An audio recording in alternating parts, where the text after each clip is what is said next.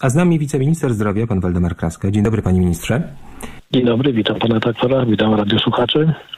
Wiem, że wraca pan ze Śląska. No właśnie, najważniejsza, a zarazem najtrudniejsza bitwa z pandemią w Polsce rozegra się właśnie tam, na Śląsku?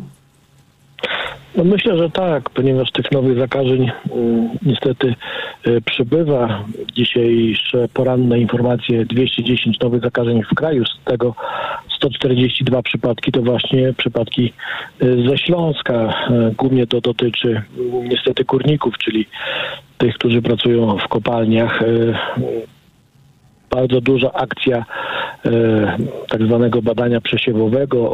Wśród górników następuje w czwartek obrano 1000 wymazów, w piątek 1000, w sobotę 2800, a wczoraj ponad 5000, czyli prawie 10 tysięcy górników już zostało e, przebadanych do środy. Czy my wiemy, jakie wnioski płyną z tych wyników, z wyników tych badań? Panie redaktorze, znaczy wnioski są jedne. Praca akurat w kopalniach jest dość specyficzna. Tam jest bliska os, odległość między jedną osobą a drugą. Trudno zachować ten re, reżim sanitarny.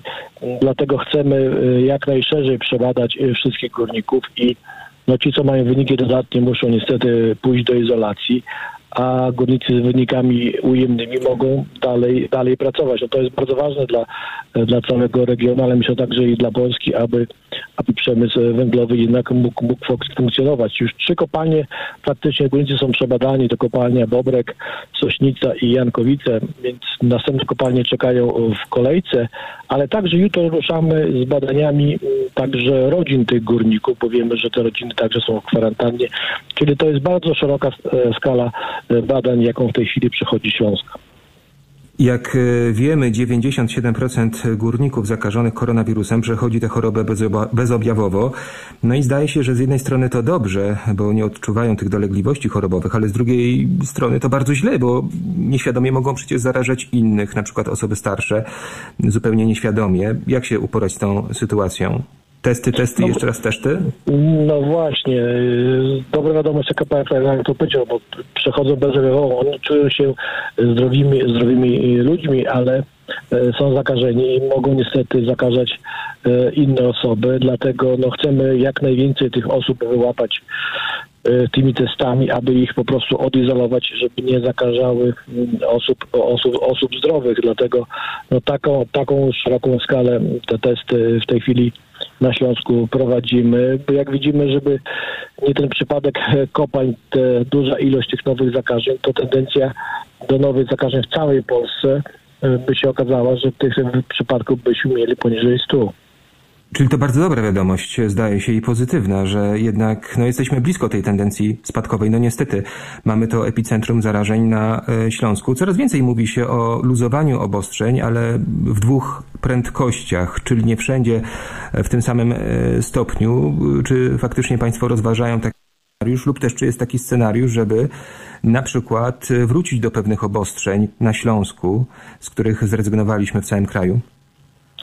E, panie rektorze, no ja bym nie tylko mówił o Śląsku, bo e, patrząc media sobotę i niedzielę, jaka była piękna pogoda, ile ludzi wypoczywało na wybrzeżu, na plażach, bez praktycznie żadnych zabezpieczeń, bliskim kontakcie między sobą. My jakby już zapomnieliśmy, że jesteśmy e, ciągle jednak w epidemii koronawirusa. Uważamy, że to już jest poza nami. No i to jest bardzo złudne i mylne pojęcie, ponieważ no, ta epidemia ciągle, ciągle trwa i to tylko zależy od nas. Jeżeli będziemy dalej przestrzegali tego, tego, tego reżimu, to tak to ta epidemia nie będzie postępowała. Dlatego też apelowałem dzisiaj na Śląsku do wszystkich mieszkańców tego województwa, aby jednak no, zostać w domu. Jeżeli nie mamy potrzeby, to nie wychodźmy, prawda? Nie kontaktujmy się, zakładajmy maseczki, zachowujmy te dwumetrowe odstępy między sobą. To jest jedyna droga, aby przerwać ten łańcuch epidemiologiczny. Panie ministrze, nie ma pan takiego wrażenia, że od jakiegoś czasu, kiedy zrobiło się cieplej, kiedy zaczęliśmy mówić o odmrażaniu gospodarki, to te apele trochę trafiają w próżnię? Trochę tak jak pan powiedział, w Tatrach e, w ten weekend mieliśmy ponad 20 tysięcy osób w Tatrzańskim Parku Narodowym, o którym zresztą też dziś będziemy jeszcze po południu rozmawiać. Widzieliśmy tłumy nad morzem, ludzie bez masek. Tymczasem chociażby Narodowa e, Komisja Zdrowia Chin informuje o wzroście e, liczby nowych zakażeń koronawirusa, koronawirusem i to jest najwyższy dobowy wzrost od 28 dnia kwietnia. To nie jest powiedziane, że to wszystko jest już za światem, za Chinami, także za nami. No właśnie, no szkoda by było, żeby ten wysiłek, który jednak był dość duży z, naszego, z naszej strony, mówię o społeczeństwie, że zachowaliśmy te, ten reżim sanitarny, stosowaliśmy się do tej zaleceń, żeby w tej chwili to zniweczyć, ponieważ no, zaprzestanie tego, tego reżimu, my musimy się nauczyć żyć z wirusem, żyć obok tego wirusa. To będzie na pewno jakiś dość długi okres czasu, więc no, ta maseczka na twarzy, ta odległość, no na pewno przez jakiś dłuższy okres czasu będzie, będzie wymagana, a jeżeli no nie te, do tego się nie będziemy stosować, to niestety nastąpi nawrót e, tej epidemii, tak jak widzimy w krajach e, Azji, czy też Chinach. No i, i ten cały nasz trud, ten cały wysiłek może pójść na marne. To pytanie wraca jak bumerang, bo i odpowiedź, i no, od tej odpowiedzi zależy byt wielu, wielu osób, wielu rodzin. Kiedy powinniśmy spodziewać się kolejnej fazy luzowania obostrzeń? Wiadomo, że tak jak pan minister mówi, bardzo wiele zależy od nas, jak się zachowywali, ale pewnie państwo też mają jakieś plany.